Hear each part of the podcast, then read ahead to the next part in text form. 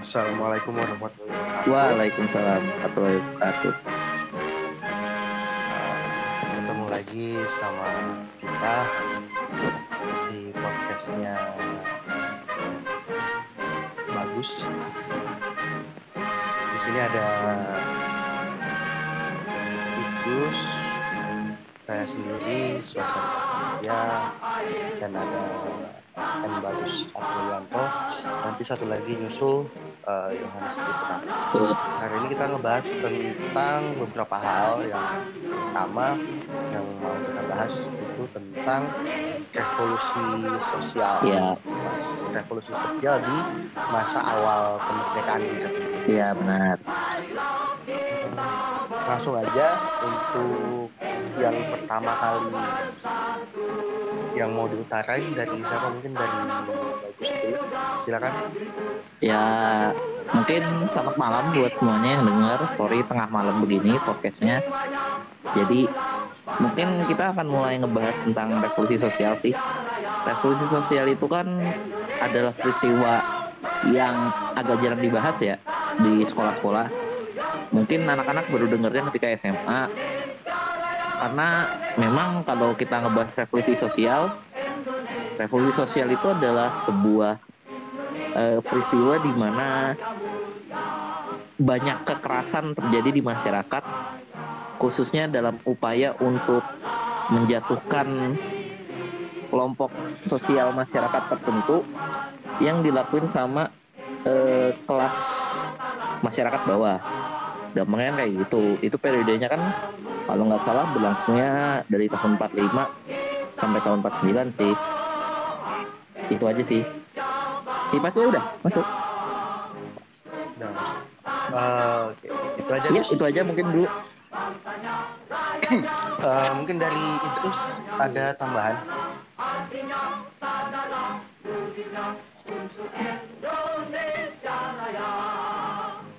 Oke, eh,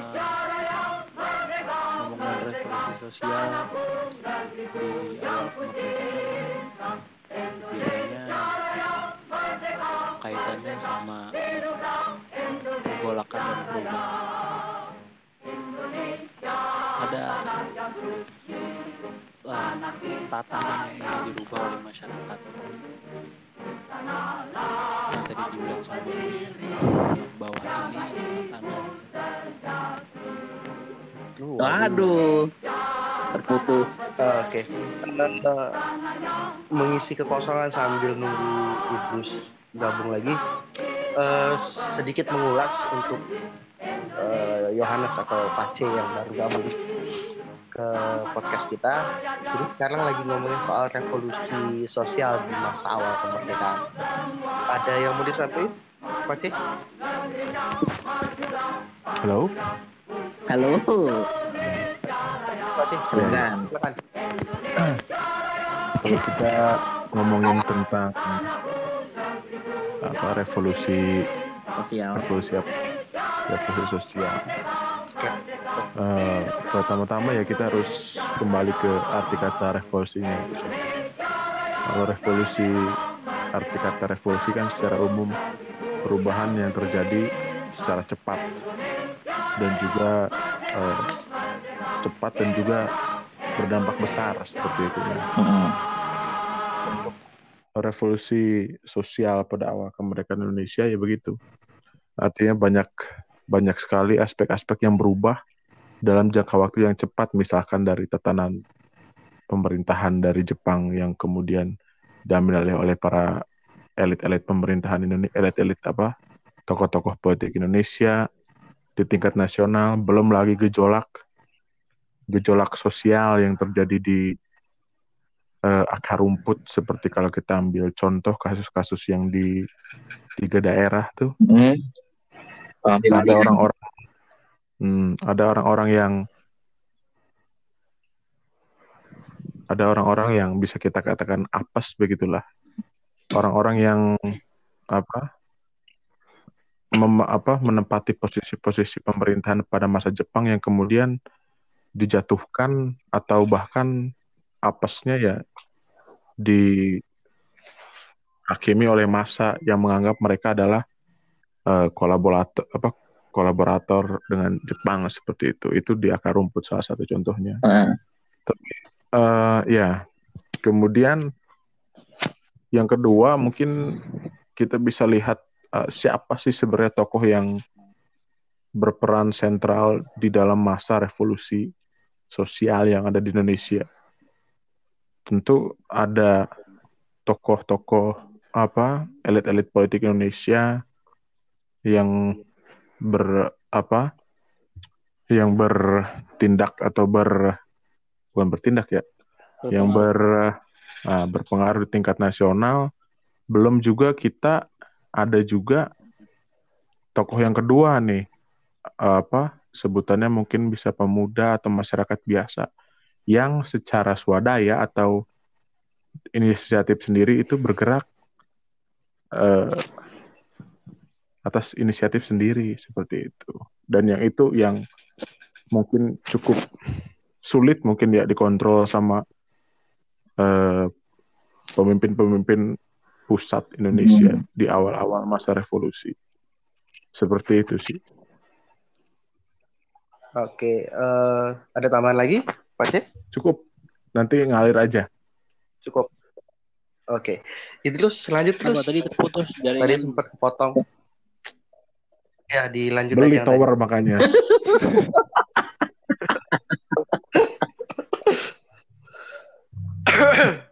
Oke, oke, terlalu lanjut lanjut.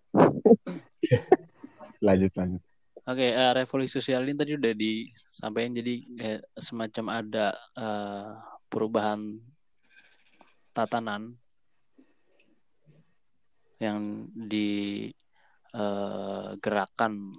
di beberapa daerah oleh sebagian besar massa untuk menjatuhkan segolongan eh, tokoh-tokoh yang dianggap sebagai pemimpin-pemimpin sejak era sebelumnya atau sejak era masa kolonial Jepang ataupun Belanda Belanda. yang mereka dianggap eh, kolaborator ikut turut campur dari segi eh, terpuruknya kondisi ekonomi maupun sosial masyarakat.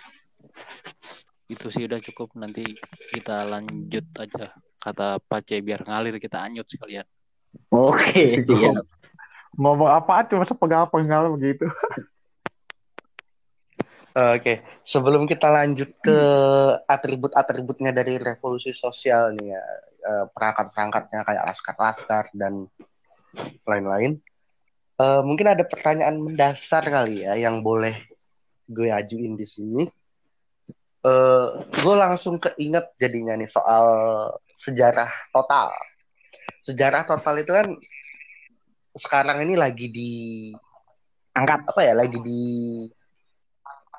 angkat dan jadi wajah baru ilmu sejarah sejak abad ke-20.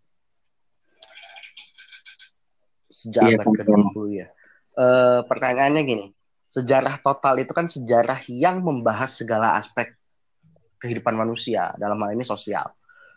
Tapi eh sepengetahuan gue dari berbagai macam buku yang dibahas itu, revolusi sosial ini kenapa ya lebih lebih lebih berbau politik sosial ya revolusi sosial yang dimaksud ini revolusi yang ujung-ujungnya ke Oh, politik paham. paham nggak maksud gue Hmm.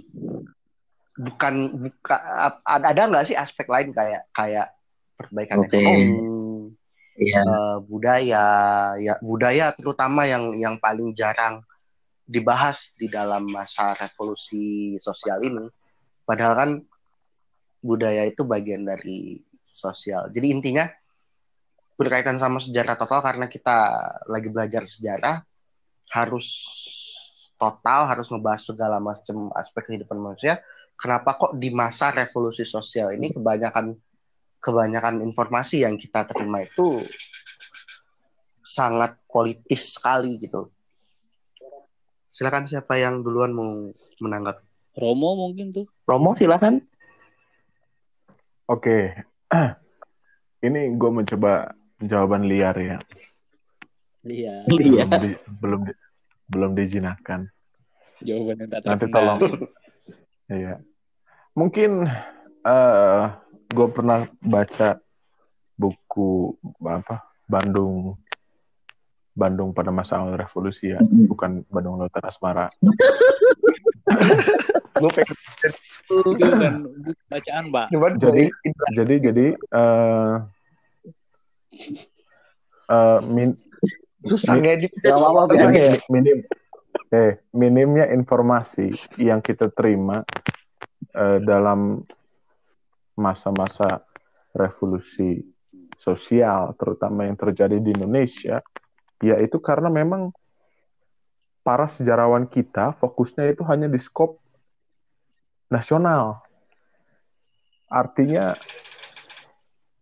eh, mungkin kalau sekarang udah banyak yang membahas aspek-aspek lain dari revolusi sosial misalkan sebutlah eh, lokalitas-lokalitas di beberapa daerah misalkan Bandung awal awal revolusi Jogja awal revolusi itu kan skopnya kan eh, lokal ya nggak nasional Iya. artinya terlepas dari konstelasi politik nasional ya kan Iya benar. Nah, Hmm. kayak gitu. Aduh, gue jadi lupa jadi nyambunginnya.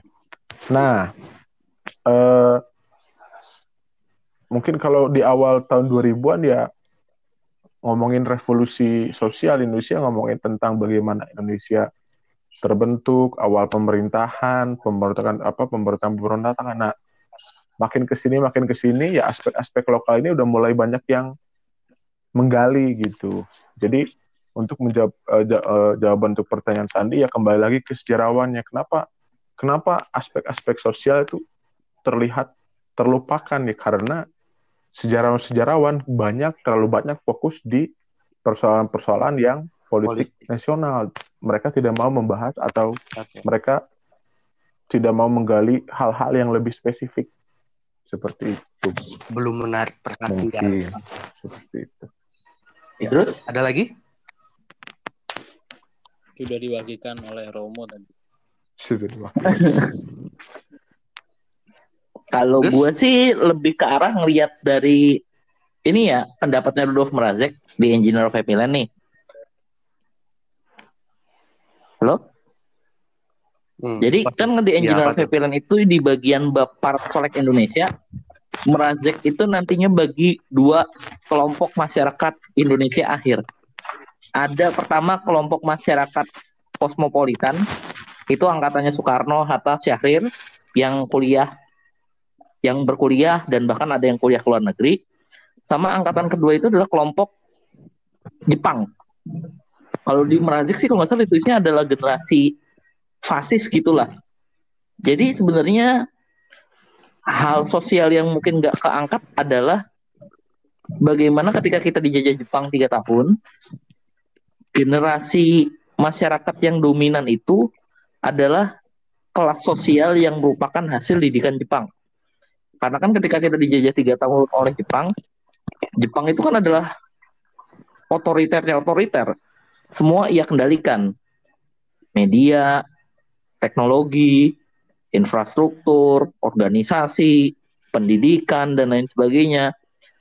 Jepang mengendalikan semuanya sehingga tiga tahun penjajahannya itu benar-benar ngelahirin generasi masyarakat yang bisa dibilang sangat militeristik dan beda banget dengan generasi 20-an yang disebut Merazek sebagai generasi kosmopolitan yang punya pemikiran luas, beragam dari berbagai bangsa, ngomonginnya buku-buku tokoh-tokoh luar, sedangkan generasi Jepang kan hanya dididik militer, keras, dan itu yang membuat ya di masyarakat yang namanya kekerasan di revolusi sosial itu bakal banyak banget. Itu aja sih. Oh, Oke. Eh, kayaknya asik kalau dijadiin bahas. Ya.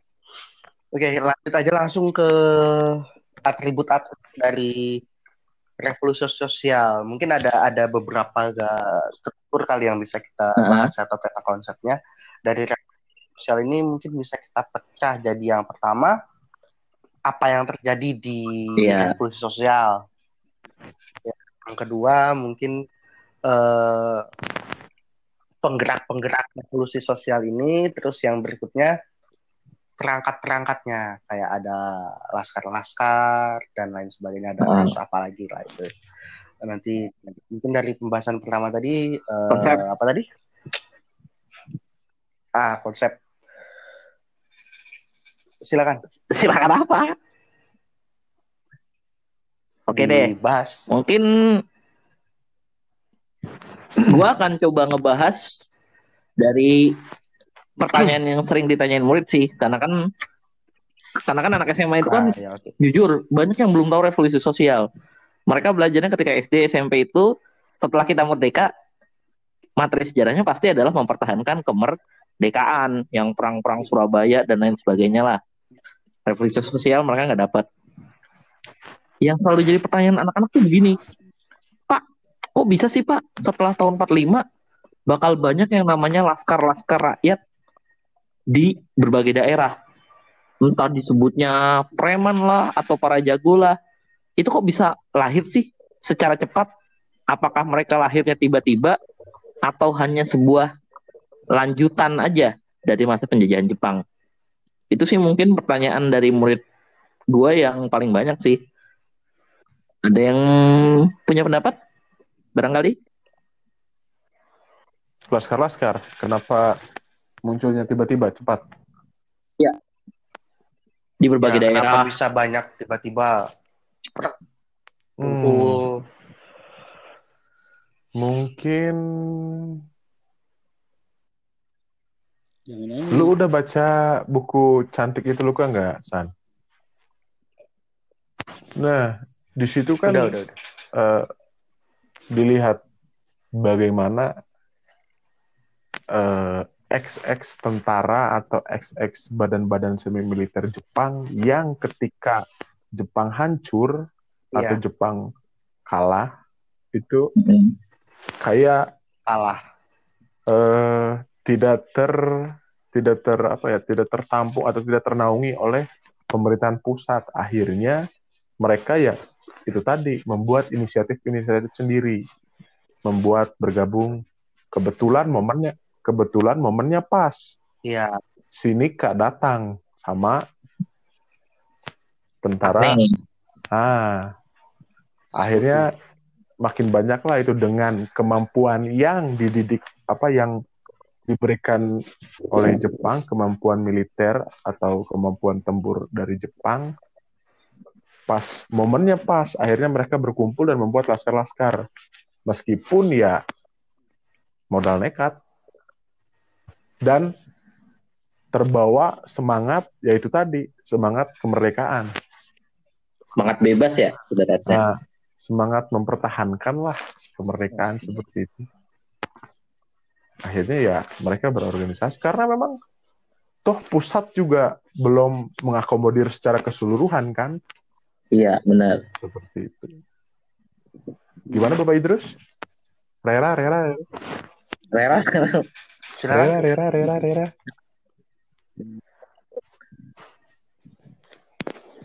Oke, ya benar tadi bagus sama Pak C. Jadi eh, ada ada dua faktor penting kenapa bisa munculnya laskar dan kenapa bisa munculnya revolusi sosial. Pertama ada penggerak, kedua ada momentum. Sebenarnya faktor yang paling utama adalah momentumnya ini. Ada penggerak cuma ada Oke. momentum percuma. Jadi eh, yang tadi kata Pak C, setelah Jepang kalah, Jepang pure benar-benar membubarkan semua organisasi militer Iya. dan militer. Peta, eh, peta dibubarin, eh, heiho, eh, dan dan organisasi militer yang lain dan di satu sisi pemerintah nggak berani untuk mengakomodir atau membentuk nggak berani nggak berani membentuk hmm. namanya organisasi militer. Walaupun eh, kenapa gue bisa bilang nggak berani di beberapa buku tentang masa-masa itu, pemerintah eh, memang menunjuk seorang menteri pertahanan. Tapi eh, banyak orang yang menilai, khususnya tokoh-tokoh sejarah menilai bahwa penunjukan ini adalah penunjukan fiktif karena orang yang ditunjuk orangnya nggak ada. Riyadi. Heeh. Hmm, oke. Jabatan Priyadi yang eh, setelah pemberontakan Blitar dia menghilang. Setelah Supriyadi tidak ada, akhirnya diganti. Eh, ditunjuk eh, seorang tokoh eh, peta dari Surabaya, lupa namanya. Tapi statusnya adalah ad interim atau sementara. Oke. alasan kenapa pemerintah tidak berani karena pada saat itu di sini setelah Jepang dibom dan Jepang menyerah kepada sekutu status kita adalah eh, kosong tidak ada pemerintahan yang diketahui sama negara-negara barat termasuk Belanda nah yang waktu itu sempat gue singgung di podcast sebelumnya em, tokoh-tokoh nasional pemerintahan takut kalau kita membuat organisasi militer eh, takut dibilangnya bahwa kita adalah biki- negara bikinan atau negara bonekanya Oh fasis. ya. ya. Nah, tapi di kalangan masyarakat yang tadi gue bilang ada momentum ketika mendengar bahwa Indonesia telah merdeka, ada ada rasa spontanitas untuk eh, secara swadaya mengorganisirkan diri, membentuk kelompok-kelompok sendiri yang yang eh, berbasiskan militer, mempersenjatai diri, dan biasanya diisi oleh anggota-anggota ex peta dan organisasi semi militer yang lain. Itu rasa rasa apa ya spontanitas atau euforianya masyarakat ketika mendengar bahwa Indonesia merdeka. Mereka membentuk sebuah sebuah kelompok-kelompok secara mandiri di banyak hampir semua daerah. Karena waktu itu belum didukung pemerintah. Iya, karena waktu itu belum ada. Peta sama Jepang dibubarin, pemerintah nggak bikin organisasi militer. Eh, nggak lama kemudian datang orang-orang berseragam komplit, Afne, Nica. Nah, itu bentuk spontanitas masyarakat. Momentumnya itu. Kenapa lahirnya laskar-laskar? Berarti Laskar-laskar laskar-laskar ini bertahan sampai Laskar-laskar ini bertahan nanti sampai em, akhir era, empat berapa itu? sampai hmm, 1949. Oke.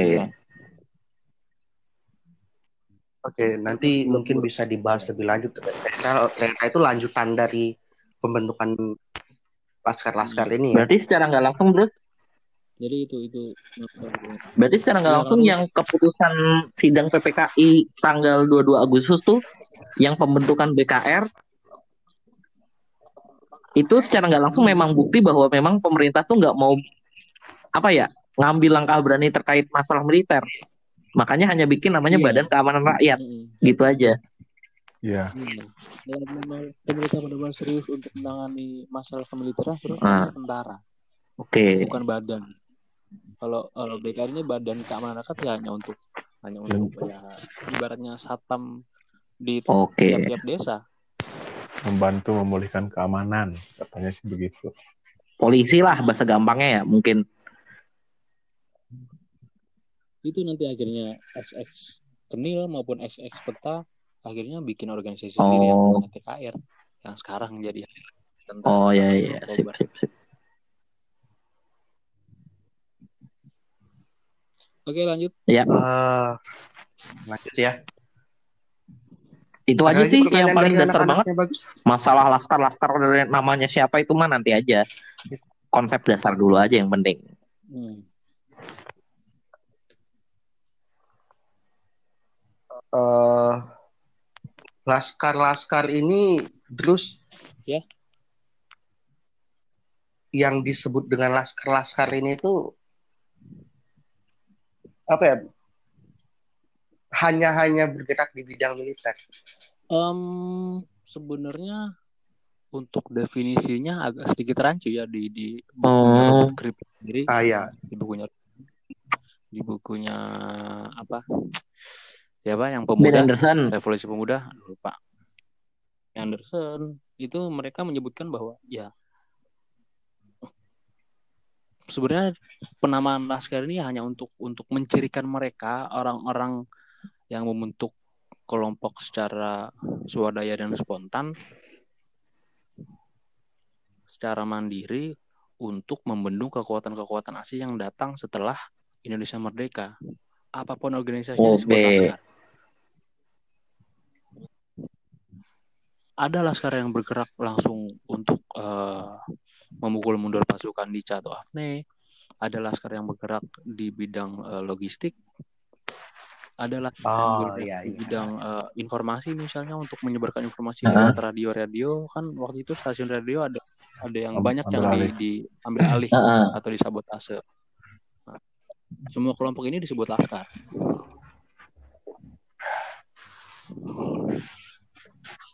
Oke, oke, oke. Berarti kelompok yang eh, karena momentum dan eh, keadaan ini untuk mendukung kemerdekaan Indonesia dan mempertahankan Indonesia,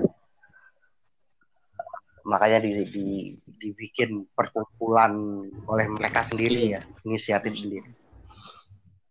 Oke, Eh, mungkin lanjut ke ini aja kali ya, mempersingkat waktu, lanjut ke tadi pertanyaan gue yang laskar ini apa aja bentuknya udah udah terjawab. Eh, ada yang informasi, ada yang dan lain sebagainya. Ada ada lagi nggak sih selain yang laskar-laskar ini atribut atau peristiwa yang ada di masa revolusi sosial ini? Selain laskar-laskar ini ada lagi nggak sih? Yang yang mungkin jarang anak-anak tahu gitu. Selain laskar ini apa Gus? C? Yang menonjol di masa ini sih cuma laskar dan dan waktu itu ada dualisme, ada dualisme Kepemimpinan. apa ya? Kepemimpinan, bukan kepemimpinan, ada dualisme Oh, iya. ya, pergerakan. Pertama di satu sisi ada banyak laskar, di satu sisi kita punya tentara nih setelah Oh yang PKR itu ya? Iya, yang bernama TKR.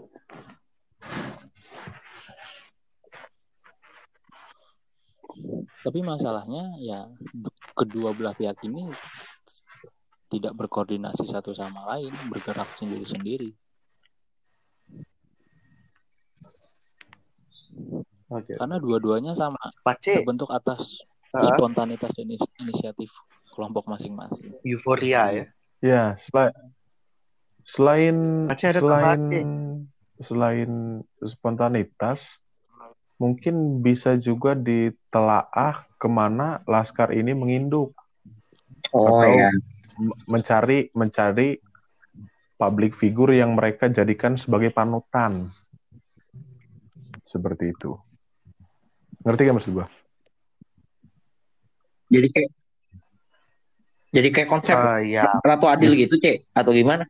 Enggak, misalkan ada satu sisi nih, eh, misalkan satu kelompok laskar, dia begitu eh, mengidolakan atau ini ini liar ya, ini eh, misal ada pengandaian. Ada satu laskar yang sangat tunduk pada titah eh, Soekarno atau Hatta. Hmm.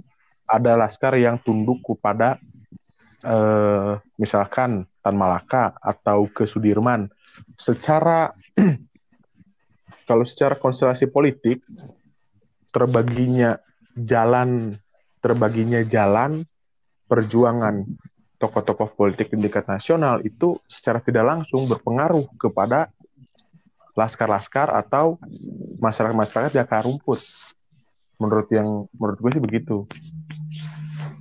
Berarti kalau pendapatnya Pak Cis secara nggak langsung, Laskar itu bakal ada tiga pusat indukan dong. Karena kan ada tiga Dwi Tunggal yang lahir di pasca revolusi. Ya gak cuma tiga doang sih. Itu kan misalkan kayak kalau kita ambil misalkan Soekarno atas satu kubu atau Ah, kubu lain atau kubu lain misalkan eh, Tan Sudirman, eh, Tan Sudirman atau mungkin satu lagi Sahrir ya, Amir. ya. Syahir Amir atau satu lagi yang swadaya atau Uh-uh. golongan Islam. Heeh. Oh. Artinya ya konstelasi politik cara berjuang tokoh-tokoh apa tokoh-tokoh politik nasional Indonesia itu berpengaruh kepada laskar-laskar. Secara tidak langsung berpengaruh kepada laskar-laskar. Kayak gitu. Mau mau ikut sama pemerintah atau berjuang ya begitu dinamikanya seperti itu. Oke, oke, oke. Eh, satu pertanyaan lagi sebelum kita lanjut ke pembahasan berikutnya. Eh, yang kita tahu ya ada ada beberapa organisasi sosial Heeh. karena ini ngomongin revolusi sosial.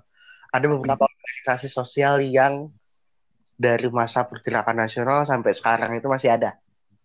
Heeh. Contohnya kayak Muhammadiyah. Hmm. Muhammadiyah ini kan organisasi organisasi Iya, sosial banget. sosial ya bisa dibilang gitu ya. Organisasi sosial masyarakat. Nah, berperan nggak sih di masa ini, masa awal kemerdekaan? Apa pun lah perannya. Ada ada nggak? Coba bagus. Kayaknya kurang menonjol apa gimana tuh? Dari Idrus, coba. Silakan Idrus mungkin duluan atau bagus, Pak. organisasi Muhammadiyah ini contoh ya mungkin ada bukan orang organisasi lain. Muhammadiyah nih terus Contoh contoh contoh contoh doang contoh doang. Muhammadiyah contoh. oh, selain Muhammadiyah Ya selain Muhammadiyah, apa pun lah yang yang dulu yang dari dulu sampai sekarang masih ada dari masa pergerakan nasional masih ada. apa ya Jadi biar biar ada rantai rantainya sambungannya NU bukan Idrus. NU. Apa? Apa? NU ya apa organisasi kepemudaannya namanya? Em, tentara pelajar. Ansor GP Ansor. Patuh ya dia. ada juga gerakan perempuannya Muhammadiyah Ah. Aisyah misalnya. Ya ya GP Ansor dan eh, bahkan ada ada gerakan atau organisasi atau laskar yang dibuat oleh pemuda-pemuda yang berlatar belakang Nasrani di daerah Sulawesi atau Maluku. Jadi ada yang laskar-laskar yang berafiliasi ke organisasi itu, Mm-mm. organisasi pergerakan nasional banyak itu. loh apa eh jadi kalau kita lihat secara garis garis besarnya seperti ini artinya sebelum Jepang datang sebelum Jepang datang itu gairah gairah gairah mendirikan organisasi mendirikan perkumpulan ber- per- lagi banyak banyaknya Iya, Nah, ketika- banyak-banyaknya. ketika misalkan per- gerakan perempuan terus yang berbasis keagamaan itu banyak banyak banget. Nah ketika Jepang hancur otomatis kegiatan mereka itu nol semua bahkan ada yang eh, sampai dibubarkan atau dilarang atau eh, se- sembunyi-sembunyi. Nah ketika Jepang angkat kaki dari Indonesia masyarakat Indonesia ini secara eh, eh, bukan secara inisiatif sendiri ya secara ini kembali mengaktifkan gairahnya itu adalah kembali mengaktifkan kegiatan-kegiatan organisasi yang sebelumnya dilarang. Oh. Yang nggak cuma Makanya laskar banyak di laskar-laskar ini ya. misalkan kalau di Iya, iya, iya. eh, agama Katolik misalkan kegiatan-kegiatan keagamaan tuh mulai aktif kembali. Guskupan-guskupan dibuka, gereja-gereja dibuka, suster-suster suster-suster dari internir, suster pastor dari interniran, dari camp-camp interniran keluar semua kegiatan keagamaan kembali berjalan. Tetapi ya mereka ikut juga mendukung Indonesia yang baru merdeka dengan ikut misalkan kayak pastor-pastor atau romo-romo suster-suster di Jogja ikut-ikut membantu apa membuat dapur umum atau Oh iya, iya, iya. Nah, terus misalkan si Romo Sugija, Bija. Oh iya. Sugija membantu logistik seperti itu atau membantu hubungan Indonesia dengan Vatikan misalkan seperti itu. Artinya yang bisa kita ambil adalah kegiatan keorganisasian di Indonesia itu kembali aktif. Meskipun organisasinya nggak ada sampai sekarang, tetapi organisasi-organisasi itulah yang beberapa organisasi-organisasi itu menjadi embrio dari organisasi-organisasi yang ada sampai sekarang di antara Oh. organisasinya seperti itu. Iya, iya. Oke oke oke. Eh, untuk sesi ini ada lagi tambahan atau eh, pertanyaan mungkin? teman? Udah cukup atau ada yang perlu dibahas lagi? Uh, panas panas. Sialan.